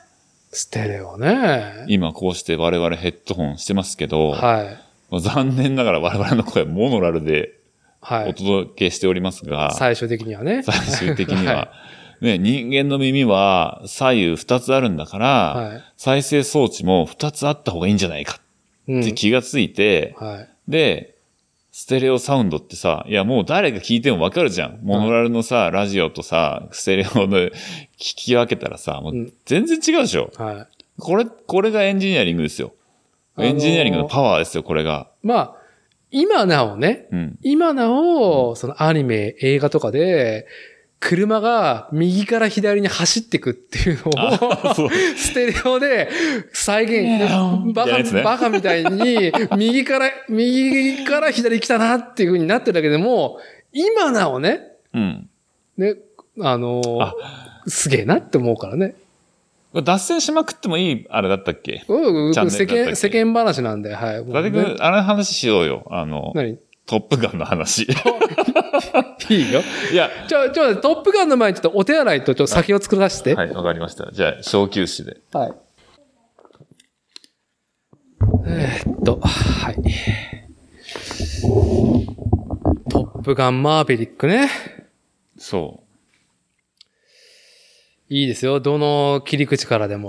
う。いや、だから、エンジニアリングの話をしてたから、ほう。あのーそこだな。ほう。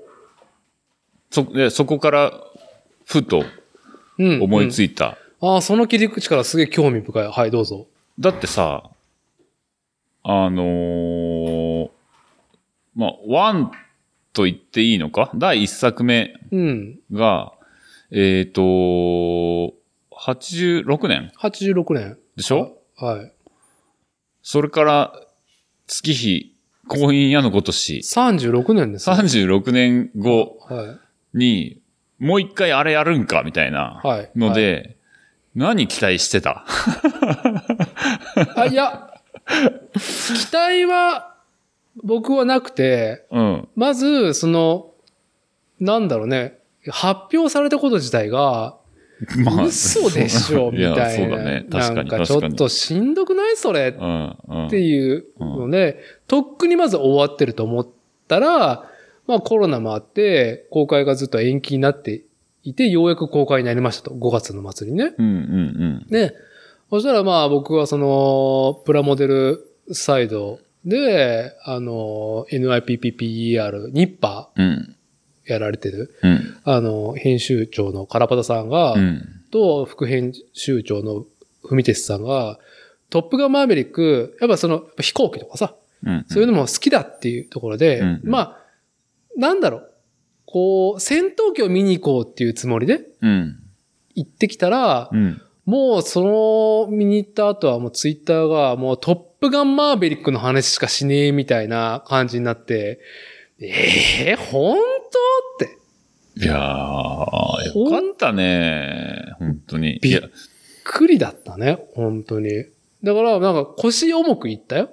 腰重くいったら完全にマーベリックにぶん殴られてきた。あ、そうだったんだ。うんうーん、なるほどね。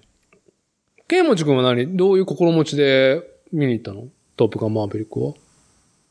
いや、まあさ、なんかだって、えってなったじゃん。その、その、はじその第一報を聞いたときに、うん。トムまだやるんかみたいな。はい。はい。トム本当にやるんかみたいな。い、や、はいもう、もう、もう出来上がってるからさ、そういうこう告知が来るんだろうけどさ。うん。まあそう、それで、まあ、で正直だからその中身はともかく、うん。ほら、俺がさ、自分でさ、映像の制作をするじゃん。はい。俺ちなみに映像の制作を始めたのって、高校生だからね。マジか。俺高校の時に映像制作部の部長だったから。はあ、それ知らなかったわ。聞いたかもしれないけど。そう。で、はい。だから、その、ビデオカメラを使って何かを収録して、みたいな。でそれをエディットして、はい音楽載せてとか、そういうのとかって最初にやったの高校生の時なのね。うん、うん。で、だから、その、それが、どんだけ大変なのかっていうのを、はい俺人一倍知ってるつもりなんですよ。はい。まあ、その、ね、向き合ってきた時間たるやってことだよね。そう大変だからさ、映像作品作るのって。はい。はいいや、だからもうその時点で、うんどんなダ作でも映像作品を作ろうっていう、もう気概に、もうリスペクトしかないみたいな、なるほど。そういうタイプなんですよ、私。なるほど。そういうふうに、その映像作品、映画と向き合ってると。そう。はい。で、いや、もうこれもう本当に作りたくないと作んねえだろうな、みたいなものほど、やっぱりそういう愛を感じるからさ、はい。これも愛の物語だな、みたいな。あ、リビドーがぜ絶対あるんだろういや、なっていう。それで、だってさ、はその、トム・クルーズ出ねえぞ、みたいな。い、うん。話だったら多分見に行かない。うん要するに、同じトップガンっていう名前だけど、全く別物みたいな。で、まあなんかカメオ出演じゃないけど、チラッとトム・クルーズが、あの、出てきて、うん。お、出たみたいな、そういうのだったら、あり得るじゃん。はい。あり得るし、そんなのばっかりじゃん。うん。大体その続編ものとかってなると。はい。でしかも時を経たものはね、特に。そうそうそう。36年だぞ。で、しかも、予告を見る限り、おまだ、まだノーヘルで、あの、はい、モンスターバイクをかかっ飛ばしてる。スターバイクかっ飛ばしてやがんじゃん、みたいな。はいはいえ今、今いくつみたいな。還暦ですよね。そうですよ。はい。もう、これは、本当にやりたいって思わないと、うんトム様が、はい。俺これやりてえんだ、ワンチャン。残りの人生かけて、俺もう一回刻み込みてえ、みたいなうん風に思わないと、やらないでしょっていう感じがさ、もうあの予告からもう滲み出てるからね。そこにさ、なんか、そのビジネス的な戦略とか、もう皆無だもんね、あれに。なんかこの後なんかシリーズ化して、そうだね。金に困ってやったわけではないもんね。だってそう。今だとさ、こう、新しくシリーズ出して、何か、そのサブスクのうさ、ん。ん？何？こっちクワガタとカブトムシ持ってきていい？ここ、ここに置きな？ここに置きな、うんクワガタ持っといで。うん。で、そう、あの、今だとさ、いろんなサブスクのさ、えーサービスがある中の、うんその導入のために新しくそのシリーズ始めますみたいなさ、ああ、はいはいはい。あったりするよね。そういう、うんなんだろうね。やっぱ戦略じゃないですか、それって。もちろん、あの、作品の素晴らしさとかさ、ルーツはもちろん経緯があるけどさ、か察するわけじゃん。でも、トップガンマーベリックは、完璧に、お供様がやりたいっていう、一本でしかないもんね、あれは。もう、感ずるところは。そうですよ。まあそういうのもうん。あるからさ、まあこれはだから、まあ、見ないとだなっていう、はい。まあムードが。で、自分の周りの映画好きな人たちもみんな見てるうん、し、うん。いやこれは見、見たい。久々に映画館行って、これは見たいぞって思ったから、まあ、行ってきましたよ。はい。で、まあ、当然、その36年を経てるんだから、うん。全く同じなわけがねえだろうと。うん。ねえ。で、まあなんせトムさんも還暦だし、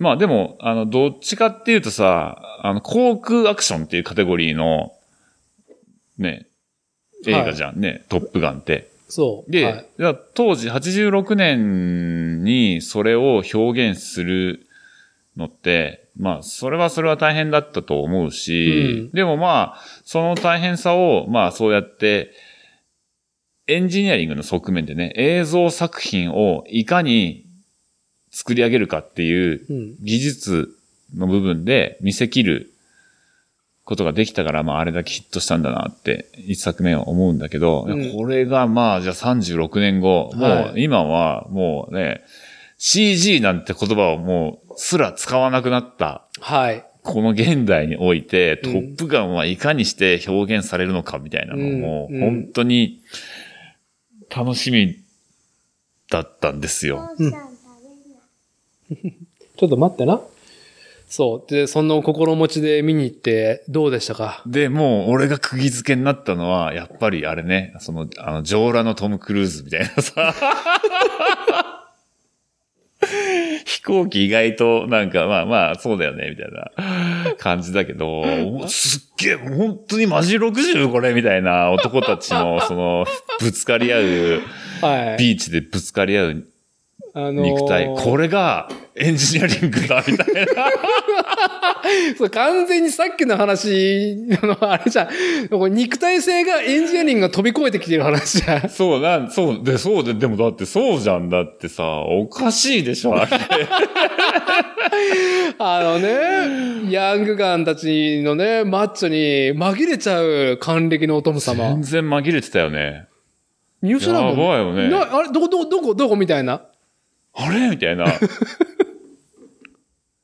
そう。いや、だから、まだまだ、その、いや、だから、え、な、何やったら、この、この、こう、いや、と、まあもちろん、やっぱドアップのカットとかさ、うん。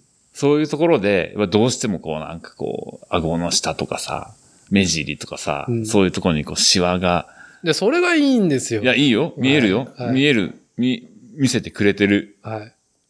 その、だ俺で逆に、だから、ああいうシーンは逆にそういうとこ見せてんだろうなっていう感じするし、で、こうバッて抜いたら、おー、テカってんな、みたいな。ムックミキのテッカテカ。はい。ねあれさ、だから、あそこに、お殿様が参加する必然っていうのは、それ必要だ？よ。え。うん。絶その、うん俺たちがこんなに心を打たれてる理由の大きな要素でもあるけど。うんでも映画作品を作る上では、あそこさ、ちょっと、あの、は、なんか自分自身が参加することをね、なんだろう、覗くっていう手法もあるわけじゃないですか。だってさ、重要あんのかな、ああいうシーンって。あの、そう。で、それで、だからう、ん。あの、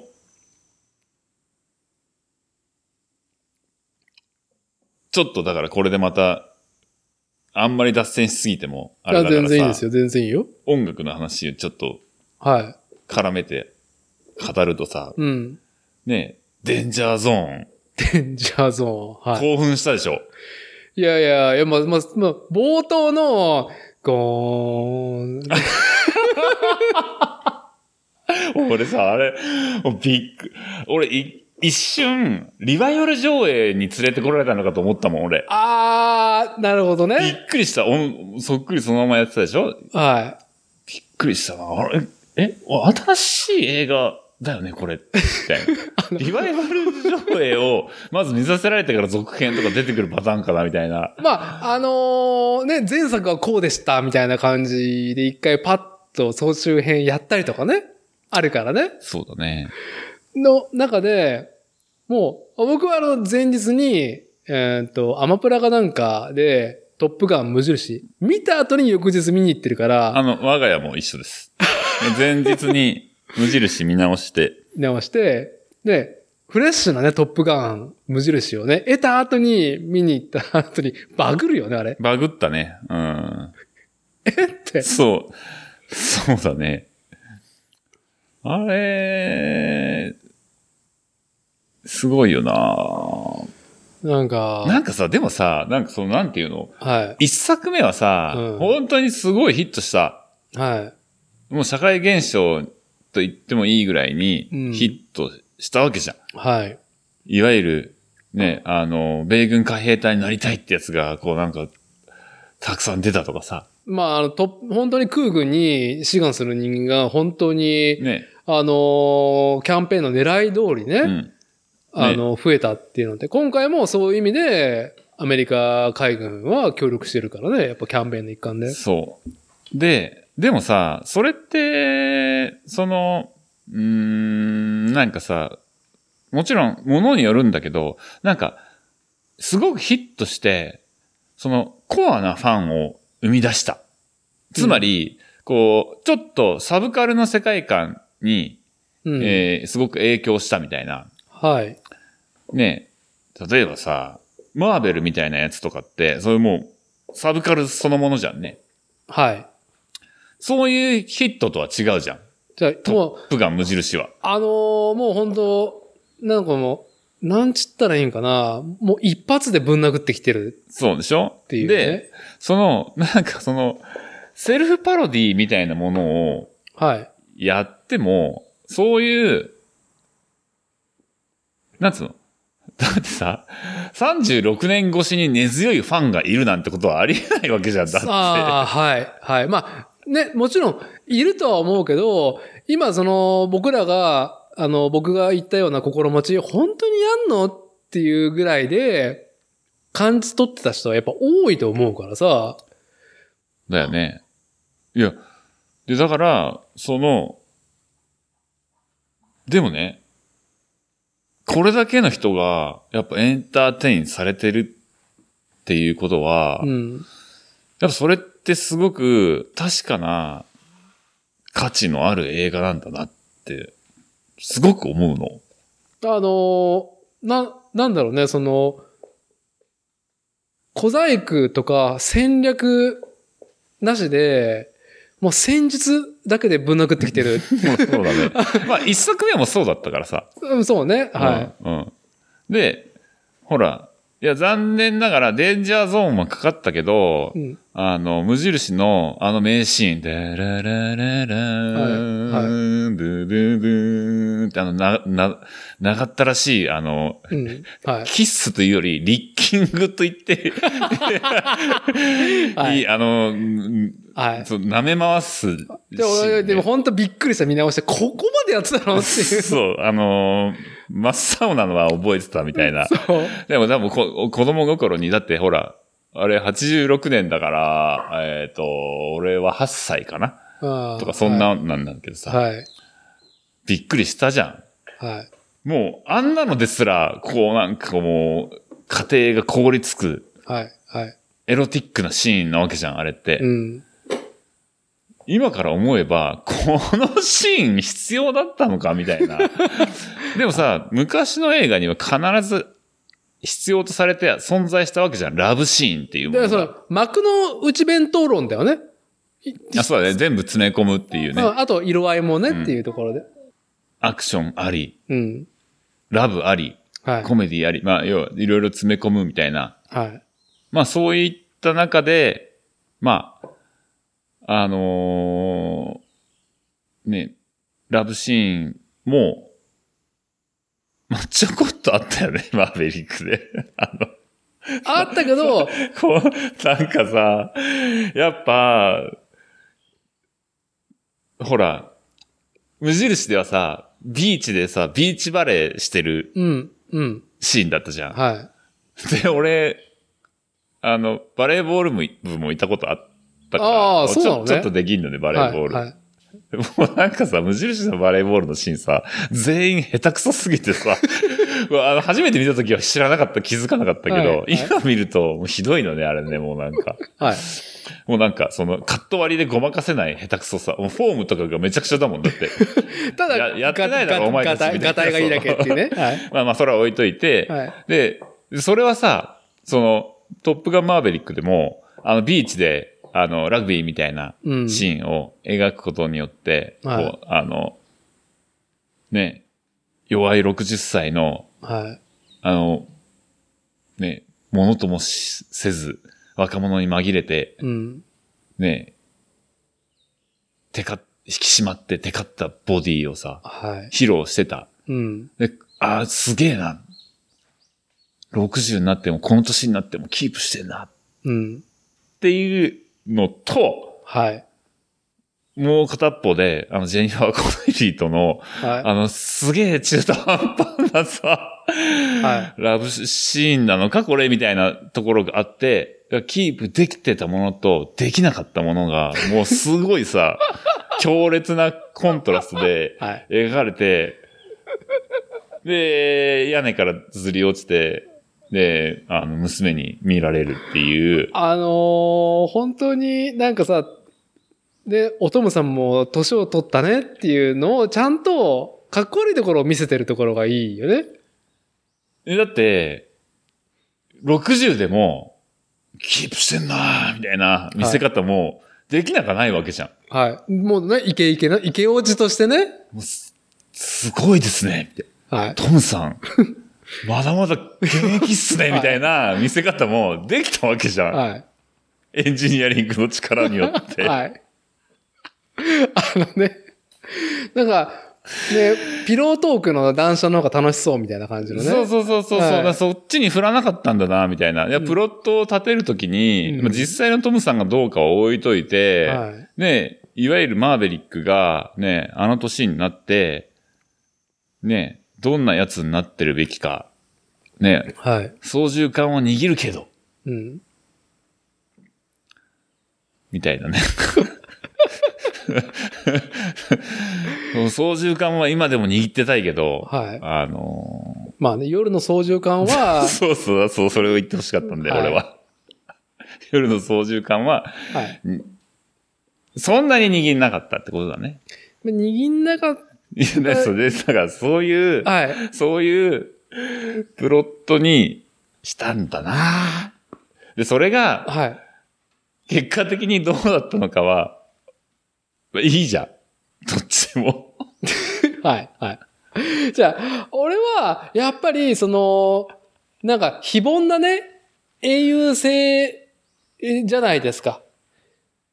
こう、結局お前がやるんかいっていう物語になるんだけど、でもやっぱチームでやらないといけないっていう必然も、ああ、とかね。ありつつそういうテーマも見え隠れてるよねでしかもバーベリックっていうね、一匹狼っていう通り名を、還暦迎えるとこまでお前まだやってんのっていう風に、冷ややかに見られてる世界観じゃん。うん、そう。で組織の中でね。そう。で、だから、いや、お前が出撃するなんて、バカ言うな。あの飛行機いくらすると思ってんだっはい。ていうような、その逆風の中でも、うん。いや、俺は握る。はい。それしかねえんだ。っていうところまで、言ってる男うん。を描いてるわけじゃん。はい。つまり、はい。この後に及んでも、昇格を押しのけて、うん。うん。ね、自分はまだ大佐の座に甘んじたまま、でも、うん。それって、その操縦桿を握り続けることが、俺なんだ。っていう男を描く上で、そんな男が、あの年になってまで、何でも持ち合わせてるなんて、ありえないだろうと。そう。はい。つまり、その操縦桿を握り続けるために、何かを犠牲にしてるはずだ。はい。はい。その犠牲になってるものを描かなければならない。っていうことなのかもしれないね。そう、あの、ちゃんと、なんだろう、非現実的、非凡であることに対して、老いという皆にあるものにちゃんと向き合ってるってことを描かないと、ただの、なんかびっくり超人60歳になってしまう。そうだね。ね？あのー本当にかっこ悪いとこ見せてこないと。はい。もう本当に店でさ、なんか金払おうと思ったらカードが通らないお供様とかさ、よくできてる。うん、あの、格好がつかないところをちゃんと見せてるところうんうんうんうん。が、やっぱり、こう、我々が打たれてるところであり、いやー、撃たれたね。ちょっと待ってね。これ今ね、録音してるから。いつ、父親とこの作例で語り明かすんだい、君も。まだ、に、15年後か。まあ、お供様に元気作られたけど、彼が二十歳になる時には僕は、もう、60、ん ?62 か？そんな自信はないです。そう、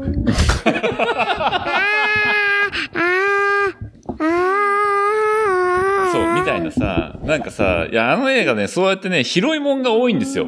いろんな気づきがあって、すごくいいんだよねじ。ゃあだから、ちゃんとトムも向き合ってるっていうのを感じるもん。うん。うん。あの、バカみたいにいいとこだけ取ってっていう、そんなバカなことを言ってないもんね言っ。てない、言ってない。はい。言ってないよ。そう。そうしあーって言っても自分じゃ聞こえないんでしょ。あそうマイク、そこにマイクロがあるからだ。中で遊んできて。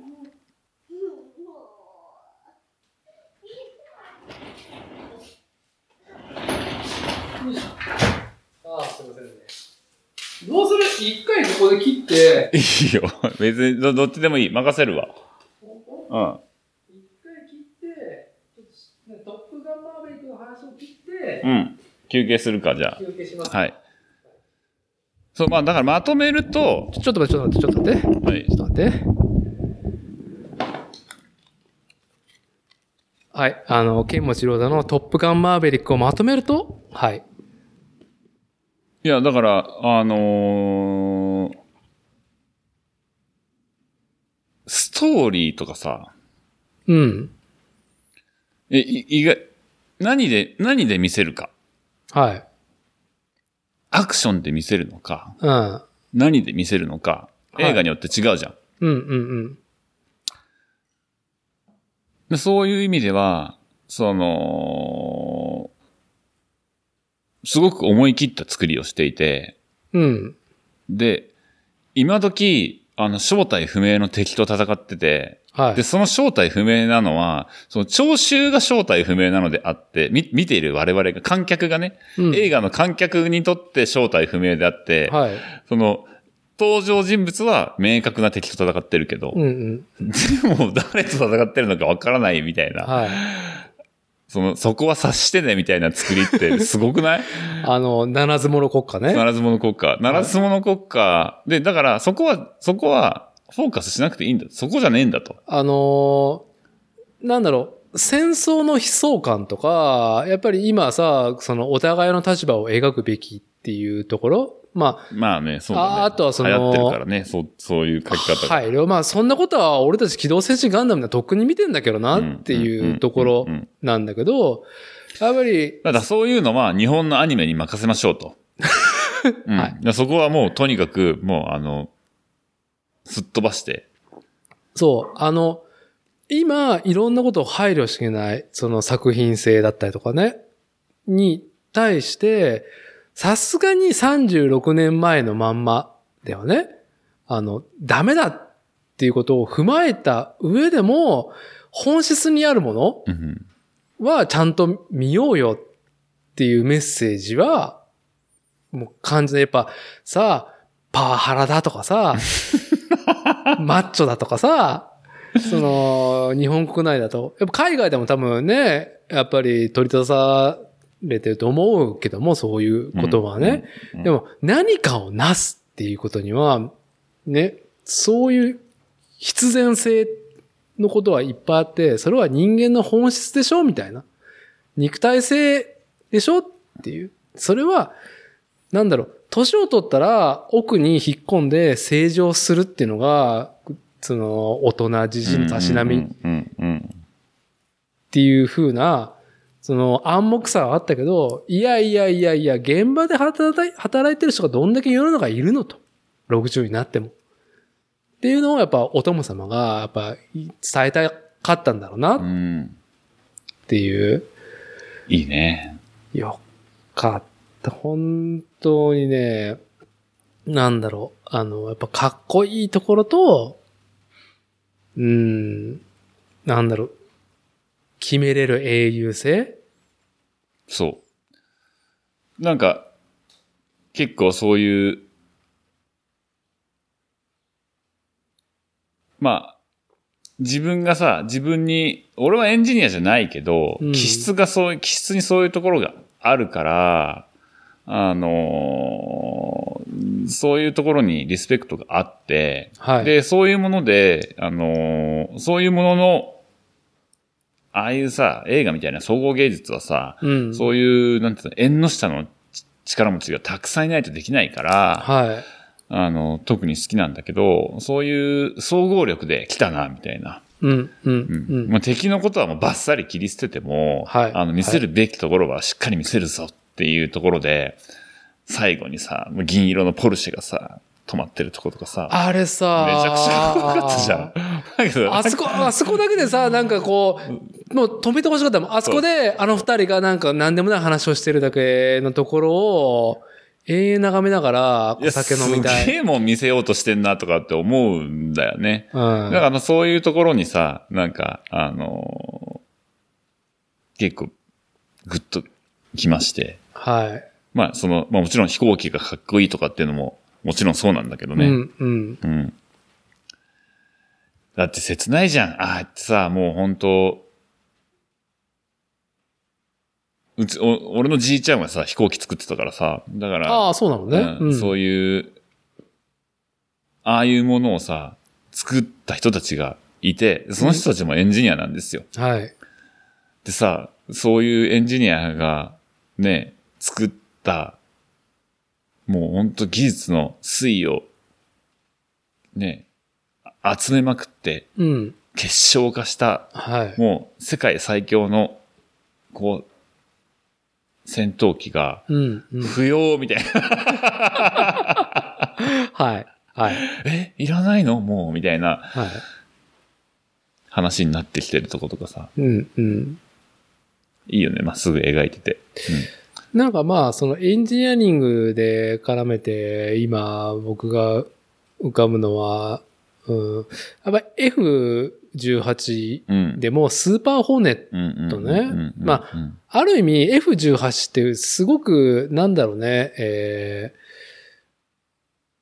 ー、不人気な機体なんです。いなんか全く、あのーうん。いろんな意味で人気があんまりふ雰囲気っていうのはその飛行機が好きな人たち。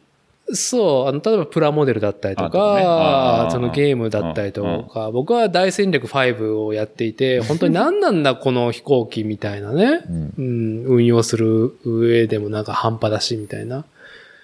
でも、今回トップガンマーベリックを撮る上で、最新鋭のラプターはね、使えないと。その、海軍のレギュレーション的にね。で、撮影で使えるのはスーパーホーネット。ね、多分ももしかしたら数年したらもう退役するかもしれないような、うん、まあまあ、焼き直しの機体と言っても過言ではない、うん。いいからさ。でも、お殿様が乗っただけで、もうレジェンダリーな戦闘機になったわけじゃないですか。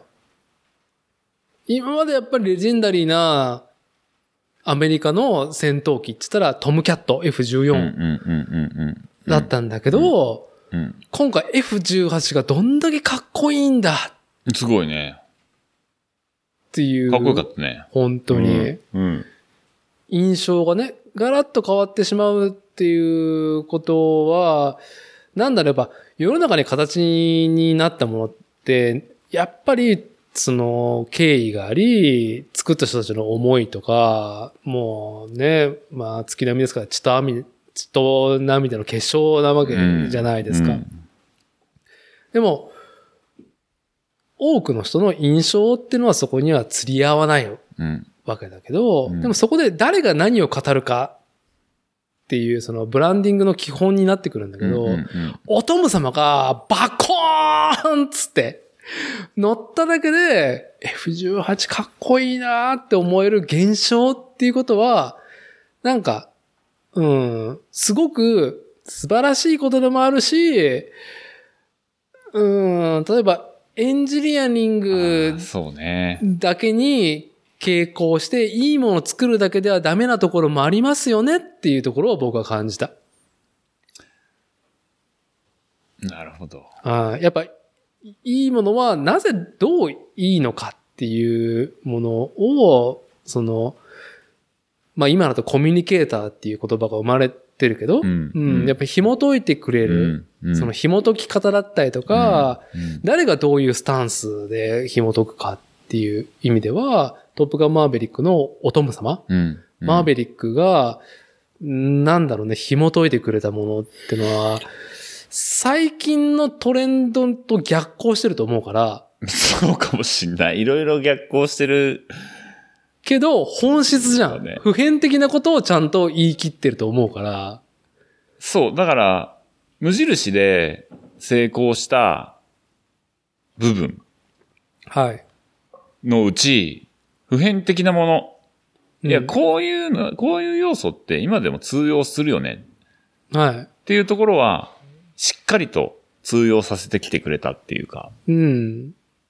だから、あの、そういう飛行機のこととかさ、はい。ミリタリーのこととかさ、何にもわからん人が見ても、ちゃんと面白いようにできてるから、あれは。うん。うん。偉いよね。いやー、気持ちいい作品ですよ。いやで、にまあ、これが、あの、ウスコマコとかトップガンで大ヒットして、トム・クルーズのハリウッドの俳優人生の大きな起点になってる、ターニングポイントになってるじゃないですか。うん。で、んどっちが？無印か？無印がねあ無印がね。無印がねうんうんトム・クルーズっていうキャリアの中でね。うん。うん。間違いない。で、若いうちに、その続編の制作権を買い取ってるっていう行為が、うんその、なんだろう、お殿様の、なんだろうね、核にある、うーん、なんと形容したらいいか大事だったんじゃない？やっぱり。本人にとっても。うん。で、これ、このポッドキャストでも話してんだけど、当時は、ハリウッド映画が、ひまあ、要はヒット作を作り、その続編を出すっていうことが、やっぱり、あー肯定されているビジネスとしてでも、世間、ファンとしても。そこに抗えてた。っていうところが、やっぱトム・クルーズ性としてすごいなと思う。そうだね。で、大事にしてるって言っても、折れたい時もあるじゃん。やっぱ浮き沈みがあるしさ。人間？で、その、まあ、あの、うん。それが36年経ってなぜ？みたいなのはあるよね。あるけど、満を持したと。そういうことなんかな。普通さ、無理じゃん。そんな時が経ったものを、当時思ってた思いを大事にして、大切にもう一回やろうっていうことって、む、なかなか無理だよ。でもその、まあ、満を持したのかもね。だから、いつか、いつか続編はやりたい。うん。で、そしてまた俺が操縦桿を握るんだ、みたいなうん。風に思ってたのが、まあ、満を持したっていうか、いや、今やらねえともう さすがに無理になるかもしれない。だってほら、はい。彼、自分で乗るじゃん、本当に。乗る乗る。はい。でもやっぱそれにも、限界があると。だからもうだんだん目が見えなくなってきてさ、みたいな。はいはい我々の年でもあるんだから、はい相当見えないと思うよ。相当見えないと思うよ。うんはいくらそういうさ、デバイスがアシストしてくれるって言ってもさい。、デバイス嫌いそうだしね。ね。空冷のポルシェがいいみたいな。ああ、多分あの人今感覚、あんまり見えてないけど感覚だけでいろいろやってると思うよ。すごいよね。うんだからその感覚に、やっぱ、こう、感動したよね。うんはい。うん。はい。もう、なんかね、物理でぶん殴ってきてるって感じで、すがすがしいよね。かった。はい。なんかだから本当に、あのーまあアニメとかも含めて、いろんな映像作品があるからさ、映像作品を作るのが昔より簡単になったわけよ。うん。技術革新がいろいろあって、そういうさ、テープじゃなくてメモリーになったとかさ、コンピューターで編集が簡単になったとかさ、そういうこととかで映像作品自体を作るのが簡単になったから、あの、作品の量は増えたよね。中身のバリエーションもすごく増えたし。そう。で、なんかもうこれは、一回ここで切って、あのーまあ、後編のしゅ、なんか冒頭うんうにん、剣持くんに聞きたいことなんだけど、あ、本当映像監督わかりましてた。はい。アニメーションは時間芸術だっていう言葉がすごく最近しっくりきたんで、あ、そうですか。はい。ちょっとその話をちょっと、わかりました。じゃあ、後編に。はい、伺えると思います。はい。今日のお昼は、はい。ハッピースラッピーの冷凍餃子を今から焼こうと思います。素晴らしい。じゃはいあ、いただきましょう。はい。じゃあ、一旦、シムアクス、えー、ケムチロタ。ありがとうございました。ありがとうございました。